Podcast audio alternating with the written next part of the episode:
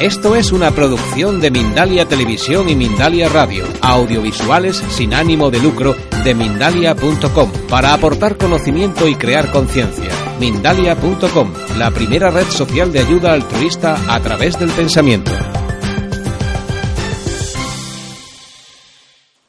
Eh, me llamo Beatriz Blázquez Crespo y llevo 18 años dedicada al desarrollo personal. Y yo empecé formándome en técnicas psicocorporales, lo- la primera etapa de mi formación, ¿eh? biodanza y bueno, movimiento auténtico, movimiento expresivo y con el tiempo también he ido formándome con técnicas de coaching, de desarrollo personal, en terapias de, mm, de alguna forma más transpersonales, donde podemos contemplar al ser humano desde la parte física, desde la parte emocional, desde la parte mental y también desde la parte espiritual, teniendo en cuenta que la parte espiritual está en todo lo que nos rodea, especialmente en la naturaleza y en la propia vida entendiendo que la parte espiritual está también en los otros tres aspectos que hemos mencionado antes, porque lo incluye todo y está incluida en todo. ¿no? Entonces el título de la charla era ¿Cómo entrenar nuestra mente para mirar con ojos del presente? ¿no? ¿Qué os parece el título? Eh, porque realmente, ¿por qué este título? Porque estamos todo el día mirando con ojos del pasado. Jorge Bucay decía en uno de sus libros, el 80% de todo lo que vemos es pasado. Y tres líneas más abajo decía, y el otro 20 también. Estamos viendo pasado todo el rato en todo lo que vemos. Le hemos dado a todo lo que vemos todo el significado que tiene para nosotros. Porque tenemos muchas experiencias, mm, hemos tenido relaciones a lo largo de nuestra vida, hemos creado un montón de, de etiquetas y de nombres. Entonces nos cuesta mucho mirar a lo que tenemos enfrente. Nos cuesta mucho mirar lo que tenemos en el momento presente, a la persona que tenemos, a la situación que tenemos tal como es.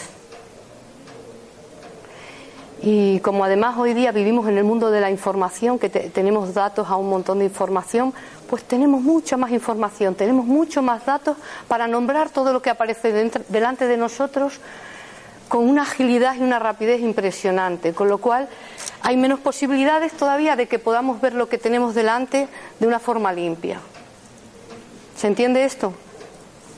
Hasta los profesionales, vas al dentista y al dentista está el pobre súper apurado porque tú ya has entrado en santo Google y te has leído ahí toda la información de, lo, de cómo es el implante, de qué tipo de implante, de qué material, de cómo es la anestesia. O sea, pues igual con todo, cómo es tu hijo, tenemos un montón de información. Pero antes de empezar a hablar mm, sobre lo que es el entrenamiento mental y por qué es tan necesario y cuáles son las resistencias a hacer un entrenamiento mental con nuestra mente, vamos a hablar de lo que significa la palabra mente, ¿vale? Porque la palabra mente es- una palabra donde se proyectan un montón de significados.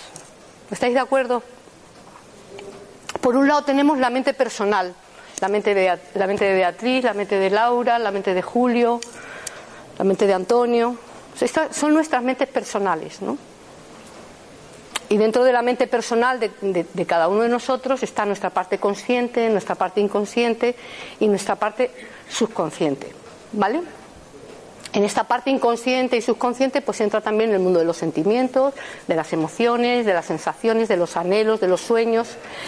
Y por otro lado tenemos, hablamos de la mente universal, de la mente, la mente una. Esta es otra mente, esta es una mente que nunca muere. La mente personal, cuando dejamos el cuerpo, muere también. Pero la mente, digamos, la mente una, la mente universal, cuando dejamos este cuerpo, permanece. Y es ahí donde todos estamos unidos, en esa mente una. Que las personas más vitalistas lo llaman, les cuesta mucho eh, nombrarlo como mente, lo llaman vida. Cada uno que proyecte sobre esta parte de la mente universal el significado que, quiera proyectar. ¿Se entiende? Pero vamos a, estoy abriendo el espacio diferenciando los conceptos de lo que llamamos mente, todo que lo ponemos en un solo paquete cuando hay diferentes parcelas que es importante nombrarlas. ¿no? Y esa mente una, imaginaros que es esta pizarra, es esta pantalla, es esa mente universal, esa gran mente que acoge todas las mentes. Y este puntito, este puntito que vemos aquí, es nuestra mente personal. Pero vamos a imaginar que esta pizarra se extiende en todas las direcciones, arriba, abajo y a los lados y en todos los planos. Eso sería la, mente universal. Esa pizarra extendida en todas las dimensiones y en todos los planos. Y este puntito es nuestra mente. ¿Vosotros creéis que este puntito puede afectar a todo ese campo que somos, que somos como mente universal? Pregunto, ¿creéis que puede afectar? Este puntito, que es nuestra mente consciente, nuestra mente inconsciente, nuestro subconsciente, es un puntito dentro de toda la magnitud del espacio-tiempo, en todas las direcciones. Entonces, se trata de, que, plantear un, un, entrenamiento mental que abra, que abra en nuestra mente, en nuestra mente consciente, en nuestra mente personal, una brecha donde esa mente, esa gran mente universal, que está llena de luz, que está llena de conciencia, pueda filtrarse y pueda, de alguna manera, toda la información que tenemos, todas nuestras vivencias, toda nuestra todas nuestras experiencias que hemos tenido, que hemos registrado, todo el conocimiento que tenemos, pueda ser mm, redefinido en cada presente para que yo pueda actualizar mi experiencia de vida. Si yo fuera un maestro, por ejemplo, pues mm, desde que uno hace la formación de, de magisterio hasta que se encuentra ahora que a lo mejor la hizo hace 15 años en una clase con un japonés, con, un africano, pues no, en, el magisterio en aquella época no, no, le habían educado para los contextos que se están dando en este presente. ¿Se entiende esto? Pero cuando tú te conectas con esa parte de tu mente que va más allá, que, que, es, la, es donde nos unimos todos ahí, tu información, tu conocimiento, tu vivencia, tu experiencia de vida es redefinida en cada momento. ¿Se entiende esto? Y para eso es importante hacer un entrenamiento mental. ¿Estamos todos juntos aquí con esto? ¿Esta información se entiende? ¿Es accesible? Vale.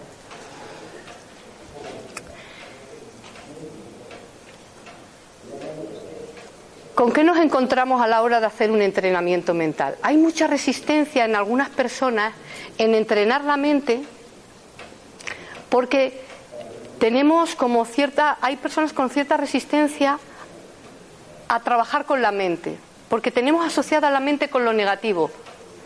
¿Se entiende esto? ¿A, quién se siente identificado con esto que acabo de decir? A nivel inconsciente, no a nivel consciente. Y sin embargo, fijaros que todo ese espacio de nuestra mente universal, que todos los seres humanos que estamos en este planeta tenemos acceso a ella en el momento que queramos, porque está ahí para nosotros, lo que pasa es que ese puntito, fijaros que no es nada comparado con todo el espacio, ¿eh? ese puntito está ahí y afecta muy poquito realmente a todo lo que somos. ¿Se entiende? Y se trata de ir con un entrenamiento mental abriéndonos más a aprender a mirar lo que realmente está pasando en el momento presente, no lo que creemos que pasa. Os pongo un ejemplo muy simple de cómo estamos mirando pasado todo el tiempo, de cómo nos cuesta abrir el campo para mirar lo que realmente está sucediendo en el momento. Yo estaba en casa de mis padres hace un, par de años y llega mi, mi padre del huerto con su lechuga, con sus acelgas, con su ramito de hierbabuena y un lacito así. Y cayeron tres gotas en el salón de, la casa de mis padres. Y mi madre se fijó en esas gotitas. Y no vio ni la sonrisa que traía mi padre, ni la energía que traía, ni la luz que traía en los ojos. No lo podía ver, porque ya solo vio las tres gotitas. Eso es, eso es una pequeña parte de cuando abrimos la mente a ver todo el campo de lo que hay. No solo lo, que realmente aparece ahí con lo que nos quedamos, con la información que ha estado más repetida y con lo que hemos asimilado acerca de esa situación o de esa persona. ¿Mm? Entonces vamos a proponer un entrenamiento mental para poder corregir la loca de la casa, entrenarla para poder enfocarnos hacia una dirección clara, que es abrir la ventana de aire fresco hacia esa mente y poder, poder corregir la mirada. Porque en el mundo de, de la meditación el silencio a veces es muy difícil si no lo ayudamos con un entrenamiento mental o con oración. Antiguamente un entrenamiento mental lo llamaríamos oración. Podemos llamar oración como entrenamiento mental. Porque cuando yo mm, me abro realmente a lo que apuntan esas oraciones, que no es pensamiento positivo, que son oraciones que realmente nos están de alguna manera abriendo la capacidad de ver más allá de los límites de, nuestra mente, más allá de todas las ideas condicionadas que tenemos, incluso de las ideas positivas, porque a veces las ideas positivas también nos hacen mucho daño. Entonces es abrir la visión realmente de una forma que tú con el tiempo no te vas enterando. Pero necesita un entrenamiento cotidiano, diario, dos veces al día, y si es tres, mejor. Porque hay una cosa que sucede, que entrenamos mucho nuestro, entrenamos mucho nuestro cuerpo físico, le nutrimos, le alimentamos todos los días, desayunamos, comemos y cenamos, tres comidas al día. Nutrimos nuestro cuerpo afectivo, algunas personas más que otros, pero ya ese no, no le nutrimos tanto como el físico. ¿Lo vemos? Y la mente, cuando la nutrimos de pensamientos luminosos, de pensamientos que nos llevan hacia el amor, de pensamientos que abren nuestra mente, no le dedicamos el mismo tiempo, ni la misma energía, ni el mismo cuidado a nuestra parte física que a nuestra parte mental y afectiva, emocional. ¿Lo vemos esto? Pues igual que comemos tres veces al día, digo yo que ¿por qué no alimentamos nuestra mente tres veces al día? Es una propuesta sencilla, ¿no? Sin embargo, no por ir a un curso de meditación o a un taller de desarrollo personal de, una vez a la semana o, una vez al mes o cada dos meses, uno entrena la mente. Es como dices, no, yo voy a comer una vez al mes y con esto ya, el resto bebo agua así de esta purificada. No, yo me alimento todos los días para alimentarme. Pues igual voy a cuidar de desarrollarme afectivamente, de estar nutriéndome afectivamente y nutrir mi mente también a nivel, a nivel de apertura, de permitir que mi mente vaya abriendo un espacio de libertad, un espacio de, de comprensión. Porque cuando abrimos un espacio de comprensión en nuestra mente, a través de un entrenamiento mental, ¿qué sucede? Que aparece un espacio de aceptación. Y cuando yo acepto, tengo una mente que, ha aprendido a aceptar, puedo comunicarme con el mundo de una forma diferente y percibirme primero a mí de una forma diferente y después al que tengo enfrente de una forma completamente nueva. Si yo acepto, si yo acepto mis emociones, por ejemplo, si yo un día tengo rabia y no juzgo mi rabia o tristeza y no juzgo mi tristeza y en, y en mi mente hay una mirada de pura aceptación hacia eso que está surgiendo, hacia esa sensación física, térmica, de presión burbujeante que aparece en el cuerpo. Así lo miraría un científico a la emoción de la rabia. Calor en el cuerpo, presión, un montón de mm, explosión, depende del nivel. Pero si yo tengo aceptación en mi mente, porque tengo una mente entrenada, esa sensación de rabia o de tristeza puede durar un minuto o puede durar cinco minutos.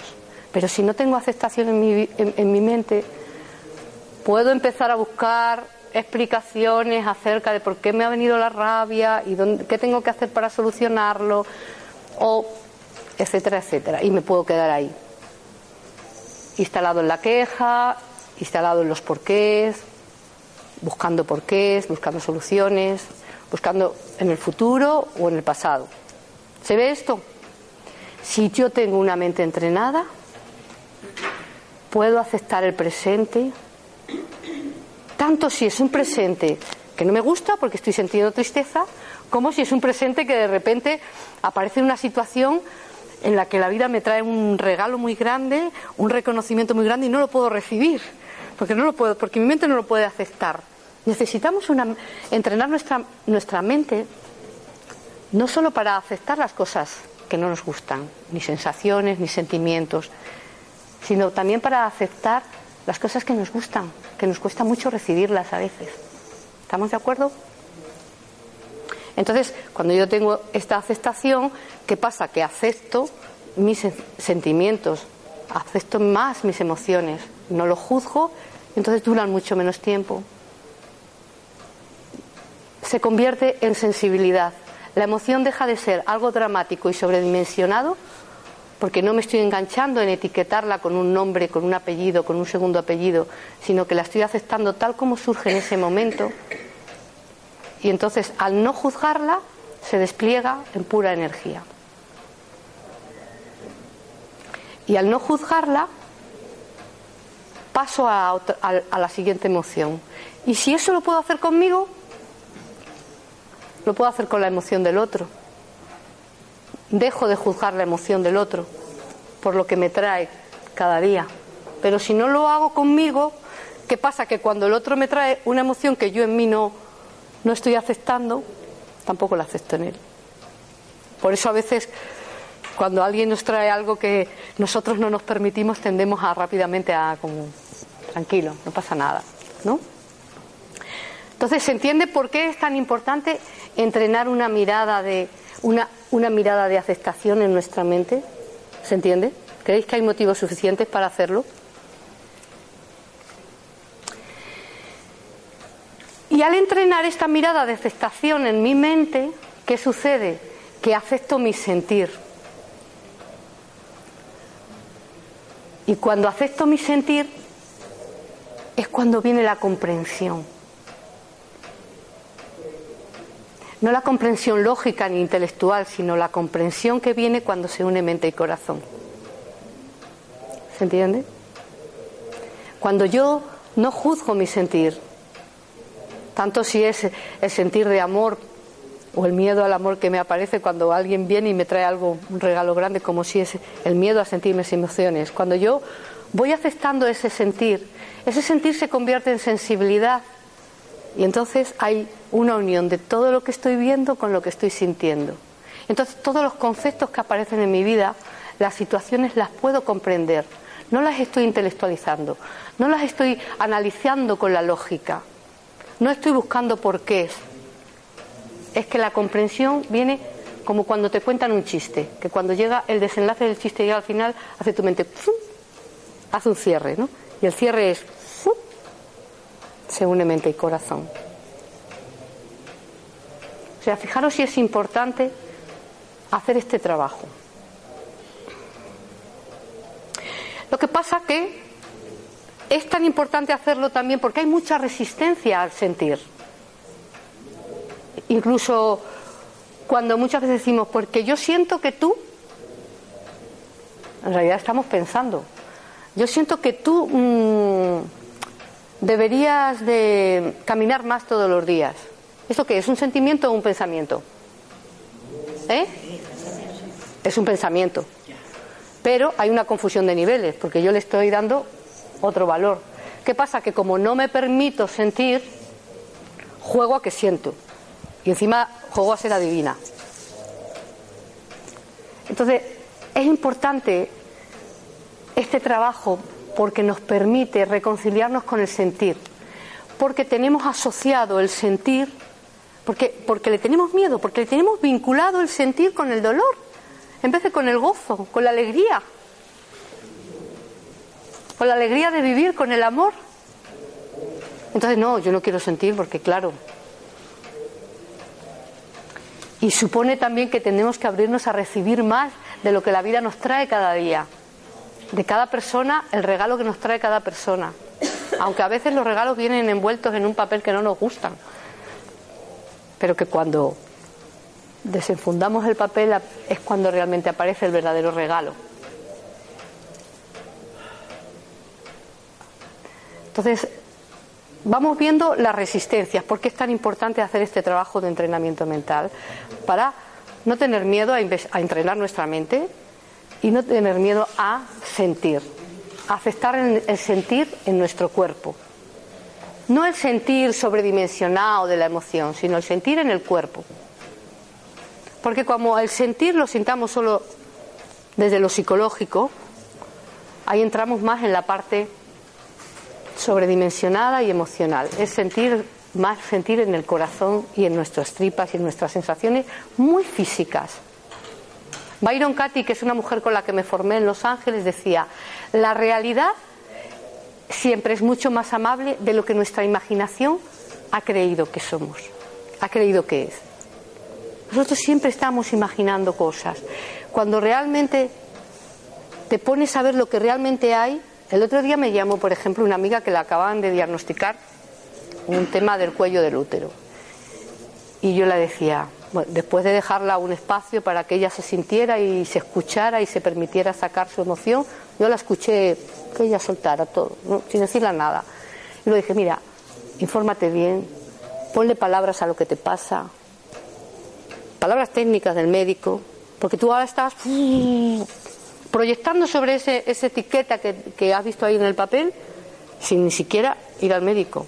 En cuanto empezó a informarse, a nombrarlo, a bajarlo a tierra, se dio cuenta que la cosa era mucho más, no era tan grave como parecía, con un montón de soluciones y de alternativas. O sea, siempre es muy importante ver realmente lo que está pasando. Mujer sentada en una silla con chaqueta roja, con vaqueros y un bolso muy bonito. Bueno, muy bonito ya es una proyección, porque es una interpretación mía. Y bolso con rayas verdes, moradas y gris. ¿Entendéis? Esto es ver de una forma, bajarlo, porque estamos ahí. Entonces, interpretando todo el rato, proyectando pasado, proyectando nuestras propias historias. Cuando entrenamos a nuestra loca de la casa, ¿qué pasa? Que es mucho más fácil ver lo que acabo de nombrar aquí lo simple, lo pequeño. Y por otro lado, lo grande. La mirada que me trae, la luz que hay en sus ojos. En, vez de fijarme en las palabras que me está diciendo solamente. O en lo que me está moviendo a nivel de sentimientos, ¿no? ¿Cómo vamos de tiempo? Por si podemos hacer una práctica Vale. Por ejemplo, os voy a ir nombrando, eh, como no va a haber tiempo para yo repartir unas tarjetas y leerlas, que era lo que me hubiera gustado, pero realmente el tiempo es lo que hay. Entonces yo voy a intentar ir nombrando algunas, algunas oraciones de entrenamiento mental del que yo propongo antes de nombrarlo, quiero que sepáis en las fuentes que yo he bebido, porque es importante que, contextualicéis, aunque yo me he formado en diferentes técnicas psicocorporales y mentales, las fuentes en las que yo he vivido para este planteamiento que os estoy exponiendo aquí son tres personas para mí muy importantes. Una es Consuelo Martín, que es una mujer que es filósofa y está, tuvo un despertar muy fuerte ya a los 13 años y da cursos de, más que cursos, retiros de silencio y contemplación y tiene un montón de libros eh, escritos.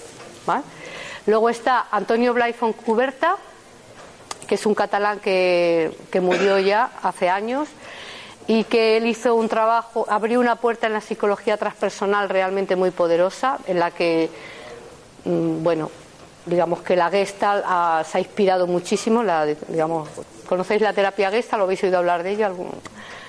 Y por último, Jorge Lomar. Ellos tres han bebido a su vez de la Advaita Vedanta, de, de, las tradiciones no dualistas. No dualistas es que no dan realidad al bien y al mal, que no hay nada malo, que pase lo que pase en tu vida, hagas lo que hagas, piense lo que piense, eres completamente inocente. Es tener ese tipo de pensamientos luminosos que fortalecen tu mente y que fortalecen la luz en tu mente. ¿Vale? Entonces yo he bebido de, estas tres figuras, tenéis mucha información para que sepáis dónde. Y bueno, yo en mis talleres eh, imparto, aparte de un entrenamiento mental, lo que hacemos también es mm, un trabajo físico, un trabajo emocional y un trabajo mental, para que sea de una forma muy integradora el trabajo y podamos trabajar lo que es la comprensión, uniendo cabeza y cuerpo, mente y corazón, ¿vale? Luego a la salida os, daré un, bueno, el que quiera coger unas tarjetitas que tengo por si queréis entrar en, mi web y ver un poquito la información que hay ahí, para el que quiera pueda acercarse a ello. Por ejemplo, eh, una buena forma de entrenar nuestra mente es el no sé aplicar la humildad, un trabajo de humildad. Si yo ya sé todo acerca de todas las personas que me rodean y de todas las situaciones y de todas mis vivencias, no puedo dejar que entre algo nuevo, no, puedo dejar que esa gran mente que está ahí, expandida hacia todas las direcciones y a mi disposición y a disposición de todos nosotros, de todos los seres humanos, no puedo dejar que entre, porque yo ya lo sé todo. Y a veces desde nuestra desde, nuestra, desde nuestro miedo queremos controlarlo todo, queremos saberlo todo, creemos que lo sabemos todo y no dejamos que aparezca lo nuevo. Entonces, el no sé es una buena práctica. No sé. No sé lo que necesita mi, mi madre para estar sana. No sé lo que necesita mi amiga para su situación personal. No sé lo que necesita un cliente mío que tiene con un tema de cáncer, no sé, porque no sabemos lo que a cada persona le tiene preparado la vida, no tenemos ni idea. Jugamos, tenemos realmente muchísima información para jugar a creer que lo sabemos. Pero cuando estoy hablando de, entrenar la mente, me refiero a que también vayamos soltando todas las creencias que tenemos acerca de todo para que se puedan redefinir desde esta mente superior. Y otra oración muy buena, teniendo en cuenta esto, sería entrego mi mente, entrego mi mente a la vida, entrego mi pasado, te doy mi futuro. No decidiré yo lo que ha de ser, que lo decida la vida, que lo decida esta mente superior que está ahí. Que en cada persona, además, está este campo de la mente universal se manifiesta de una forma única. Y eso no es la mente personal. ¿eh? Esto ya es algo único en cada ser humano. Aunque el campo es para todos, está ahí. Luego cuando se pasa a través del vaso individual de cada uno, se extiende y se expresa de forma diferente. ¿Qué os parece esta oración? Entrego mi mente. Cerrar los ojos un momento. Vamos a ponerla en práctica porque ahora estamos analizando esto que yo digo.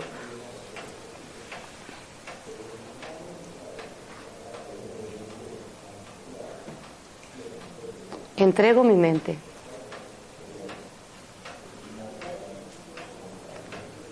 Te doy mi pasado.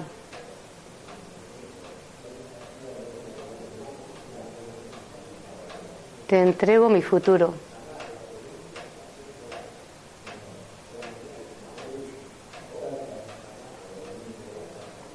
Te entrego mi mente.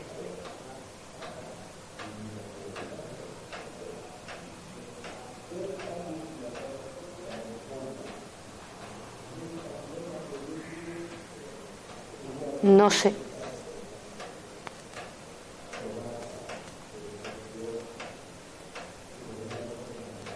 No necesito controlarlo todo. Suelto el control. y regreso aquí ahora.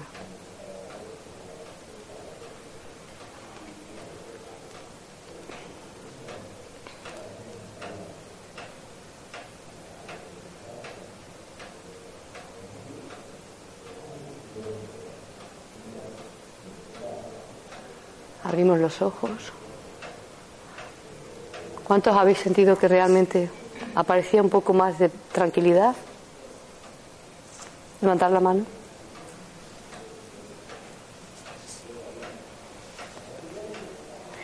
Pues se trata de un trabajo de, de ir cada día, coger un, una oración, un entrenamiento concreto, repetirlo dos o tres veces al día. En las comidas, y aprovechar antes de cada comida o después de cada comida, lo incluyo. Y dejo que se vaya fortaleciendo este músculo de, de esta mente a la visión. Y entonces, ¿qué pasa? Que cuando empiezas a hacer un entrenamiento mental, empiezan a suceder cambios en tu mente, empiezas a percibir tus emociones y tus sentimientos de una forma más fluida, más natural, no te quedas tan atrapado en un sentimiento durante días. Lo transitas en cinco minutos o en diez porque tu mente, porque has entrenado tu mente para esta aceptación. Aprendes a, dar más permiso y más espacio a, los que tenemos enfrente para, para, que ellos también hagan su vida y sean y sean, y sean con su personaje, sin que tú estés proyectando juicios de cómo debería de ser cada uno.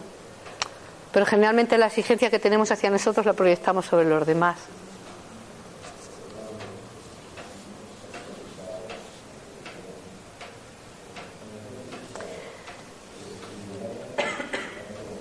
Pero para, abrir, para abrirnos a la mente comprensión no solo hay que hacer un trabajo con un entrenamiento mental, sino también hay que sensibilizar el cuerpo. Porque cuando yo aprendo a sensibilizar el cuerpo, a trabajarlo con el movimiento, con la conciencia corporal, mi cuerpo empieza a percibir las sensaciones y las emociones desde un lugar muy, muy fácil, muy sensible, más fluido no, no hay tanta presión a la hora de procesar el campo emocional o liberarnos de la emoción. Si hay aceptación, ni siquiera tienes que hacer nada para liberarte. Solo con mirar, tu cuerpo ya se siente y se suelta solo. ¿Se entiende esto? Pero por otro lado, hay que hacer un trabajo también, bajo mi punto de vista, porque en, en lo que más experiencia tengo yo es el trabajo psicocorporal, ¿no? Donde realmente a través del cuerpo uno aprende a veces a conocer su mente. Muchas personas conocemos nuestros pensamientos cuando nos hemos permitido primero la emoción. Escartole, ¿alguien conoce a Escartole? ¿Ha oído hablar de él? ¿Ha leído algún libro? Levantar la mano. Dice que a veces, antes de darnos cuenta de, del pensamiento que está condicionando nuestro momento presente, aparece primero la emoción y no sabes muy bien qué pensamiento hay detrás de la emoción. Y después que te has permitido la emoción, ¡pum! Puedes ver el pensamiento condicionado que hay detrás. ¿Alguien ha experimentado esto que yo digo? ¿Os resuena alguno? Por eso a veces no es solo entrenar la mente, sino sensibilizar este, este instrumento para, dar, para darnos permiso para sentir sin juicio. Y cuando yo me doy permiso para sentir sin juicio, por un lado, porque no juzgo mis emociones, ni mis sentimientos, ni las de mi compañero, y me doy permiso para sentir mi cuerpo, porque no juzgo las sensaciones que tengo en el cuerpo, dejo de sobredimensionar. Es un cambio realmente impresionante. Dejas de dramatizar cada situación de conflicto cuando aparece una emoción y empiezas a darte el permiso de sentirte desde la sensibilidad. Máxima sensibilidad, mínimo dramatismo. Este es el resultado. En las relaciones con el otro, en el encuentro con el otro. ¿Alguna pregunta sobre todo lo que he dicho, sobre algo de lo que había dicho?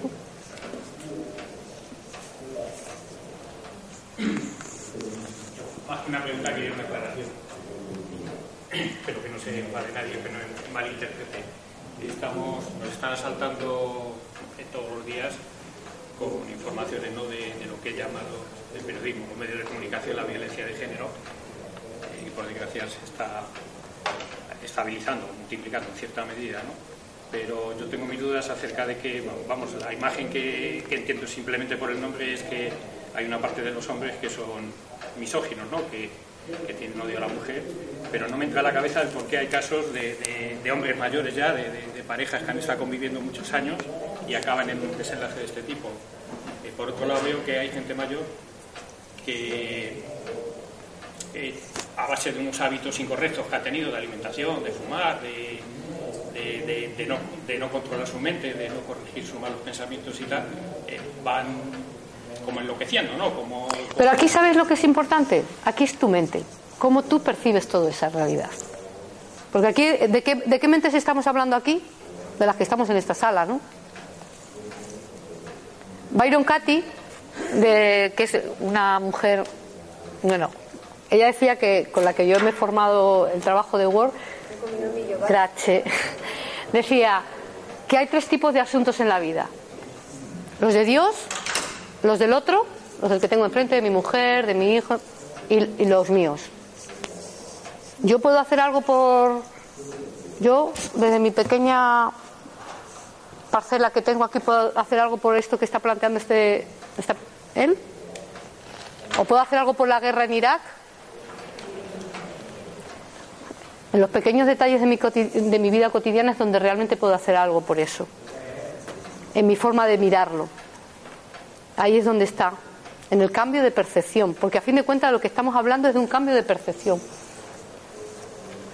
Yo no, yo no puedo cambiar al mundo, pero sí puedo cambiar mi percepción acerca de todo lo que veo. Es lo único que te puedo decir.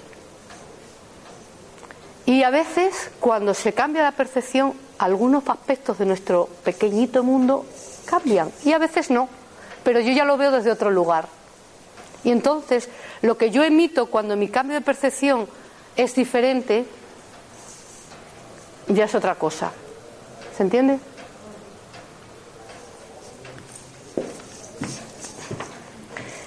Bueno, tenemos tres minutos por si hay alguna otra pregunta más relacionada con lo que yo he estado aquí diciendo.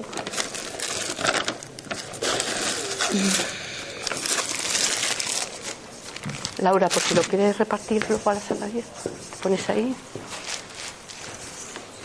Sí. Bueno, yo ella he escuchado, yo he hablado, pero si hubiera sido otra vez, a mí me hubiera costado creerme las palabras que ella me hubiera estado diciendo. Muy buena pregunta. Que me hubiera rebotado. Claro. Que hay en mí, que, ¿sabes? Que muro, que, que, que me impide creerlo. Pues es una buena señal que puedas verlo ya sin hacerlo. Pues es lo que, te, lo que he dicho antes.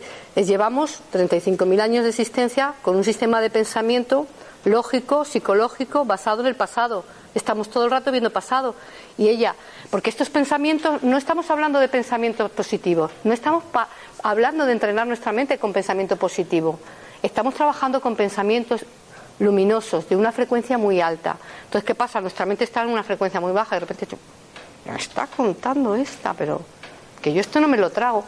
Pues a lo mejor tienes que hacer ese pensamiento muchas veces. O a lo mejor, y esto es muy importante, y gracias por la pregunta, no es el pensamiento más adecuado para trabajar en tu momento presente. ¿Entiendes? No, porque a lo mejor tienes que trabajar otros en este momento de tu vida por la situación personal de tu momento presente.